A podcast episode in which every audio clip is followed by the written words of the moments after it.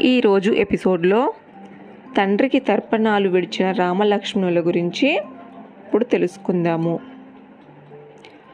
ఒక్కొక్కటిగా మిగిలిన విధులన్నీ నిర్వర్తించి వెనుదిరిగాడు రాముడు. అందరితో పర్ణశాలకు చేరుకున్నాడు.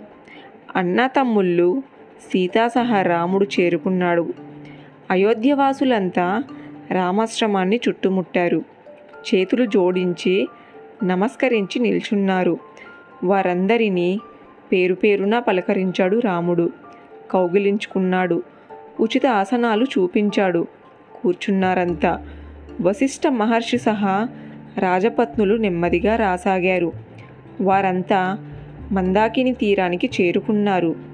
ఓ రేవును సమీపించారు. అక్కడి అడుగుజాడలు గమనించింది కౌసల్యాదేవి. సుమిత్రకు వాటిని చూపించి అన్నదిలా. సుమిత్ర ఈ అడుగుజాడలు మన సీతారామ లక్ష్మణులువే. వీళ్ళు తప్ప మరొకరు లేని ఈ అడవిలో పాపం. ఈ ముగ్గురు ఎలా జీవిస్తున్నారో కదా. ఇదిగో ఈ అడుగుజాడలన్నీ లక్ష్మణివే. ఇంత ఎక్కువగా అతని అడుగుజాడలు ఇక్కడే కనిపిస్తున్నాయంటే లక్ష్మణుడు ఈ రేవు నుంచే ఆశ్రమానికి నీరు తీసుకెళ్తున్నాడనిపిస్తోంది. రాకుమారులైనా ఉండి ఎన్ని బాధలు పడుతున్నారో. కన్నీరు పెట్టుకుంది కౌసల్యాదేవి. ఆమెను ఓదార్చి ముందుకు నడిపించింది సుమిత్ర. కొంచెం ముందుకు రాగానే గారపిండి పిండాలు కావచ్చాయి.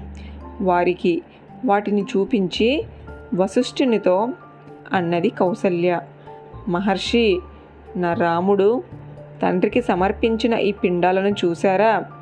గారపిండి పిండాలు.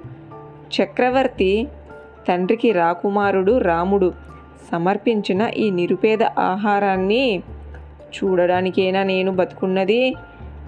అయ్యో కర్మ అని కౌసల్య ఏడ్చింది. తల్లులు ముగ్గురు రాముణ్ణి చూశారు. చేతులు జాచి పరుగు తీశారు. వారికి ఎదురెళ్ళాడు రాముడు. దగ్గరగా వచ్చిన రాముణ్ణి కౌగిలించుకున్నారు తల్లులు. ప్రేమగా అతని వెన్ను నిమిరారు. సమీపంగా వచ్చిన లక్ష్మణుని కూడా కౌగిలించుకొని కన్నీరు పెట్టారు. సీతను చూశారు. దగ్గరకు తీసుకున్నారు ఆమెను. ముద్దులతో ముంచెత్తారు. ఆమె శిరసుకి తమ శిరసులు తాటించి దుఃఖించారు. జనక మహారాజు కూతురివి. దశరథ మహారాజు కోడలివి. పరాక్రమానికి పెట్టింది పేరు. రాముడి భార్యవై ఉండి ఎన్ని కష్టాలు పడుతున్నావు తల్లి? అంది కౌసల్య. చూడక్క ఎలా ఉందో. వాడిన కలవ పువ్వులా ఉంది.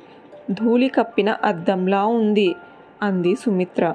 సీతను నిమురుతూ ఆమెను మరింత దగ్గరగా తీసుకుంది.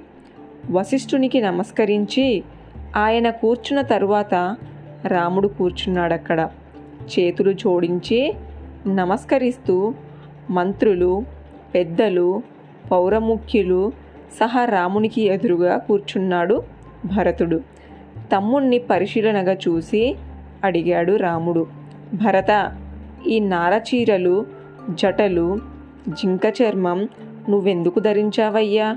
ఈ అడవులకు ఎందుకొచ్చావు? ఏం చెప్పను అన్నా. ఇచ్చిన మాటకి కట్టుబడి నాన్నగారు నిన్ను అడవులకు పంపారు. ఆ బాధతో ఆయన స్వర్గస్థులయ్యారు. ఇక మా అమ్మ సంగతి ఈ అనర్థాలన్నిటికి తానే మూల కారణం ఆ పాపానికి ప్రాయశ్చిత్తంగా విధవరాలయ్యింది. అందరి చేత చీ కొట్టించుకుంది. నా పరిస్థితి అంటావా? నేనే నిన్ను అడవులకు పంపించానని అనుకుంటున్నారంతా. ఈ నిందను నేను భరించలేకపోతున్నాను అన్నాడు భరతుడు. కన్నీరు పెట్టుకున్నాడు. జాలిగా చూశాడు రాముడు.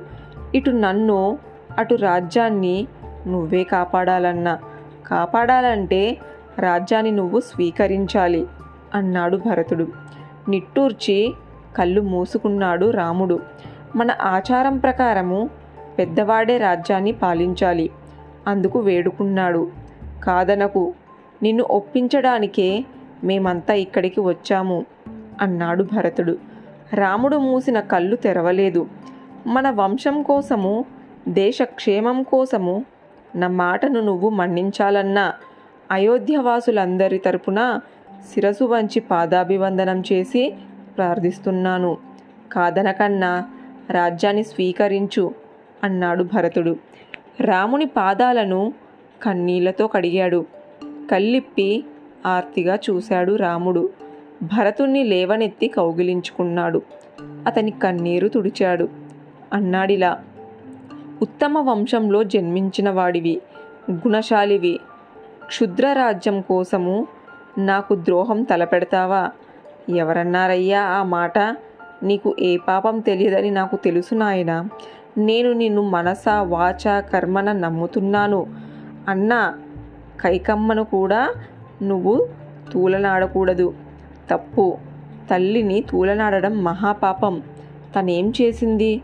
అందరి తల్లులాగే కొడుకు క్షేమాన్ని కోరుకుంది. అవకాశం వచ్చింది. వినియోగించుకుంది. నిన్ను రాజుగా కోరుకోవడంలో నన్ను అరణ్యపాలు చేయడంలో ఆమె తప్పు ఎంత మాత్రము లేదయ్యా అన్నాడు రాముడు. ఆశ్చర్యంగా చూశాడు భరతుడు. తండ్రి గారు నాకిందులో అన్యాయం చేసింది కూడా ఏమీ లేదు. నన్ను రాజును చేద్దామనుకున్న తండ్రికి నన్ను అరణ్యాలకు పంపే అధికారం కూడా ఉంది. తండ్రిని గౌరవించినట్లే తల్లిని కూడా మనం గౌరవించాలి. మన తల్లిదండ్రులు గొప్పవారయ్యా. నా అరణ్యవాసం వారి కోరిక. దానిని కాదని నేను రాజ్యాన్ని స్వీకరించడం ధర్మం కాదు అన్నాడు రాముడు. ఆ నిర్ణయానికి సమస్త ప్రకృతి చేతులు జోడించి నమస్కరించినట్లుగా ఆ క్షణం నిశ్శబ్దమయ్యింది. ఎక్కడ ఎలాంటి అలికిడి లేదు. తండ్రి దశరథ మహారాజు దేవతలకు సైతం పూజనీయుడు. ఆ తండ్రి ఆజ్ఞను నేను పరమేశ్వరుని ఆజ్ఞగా భావించి ఈ అరణ్యవాసం చేస్తున్నాను. నన్ను ఇబ్బంది పెట్టకు. రాజ్యం స్వీకరించమను అడగకు అన్నాడు రాముడు. తర్వాయి భాగం నెక్స్ట్ ఎపిసోడ్లో తెలుసుకుందాము.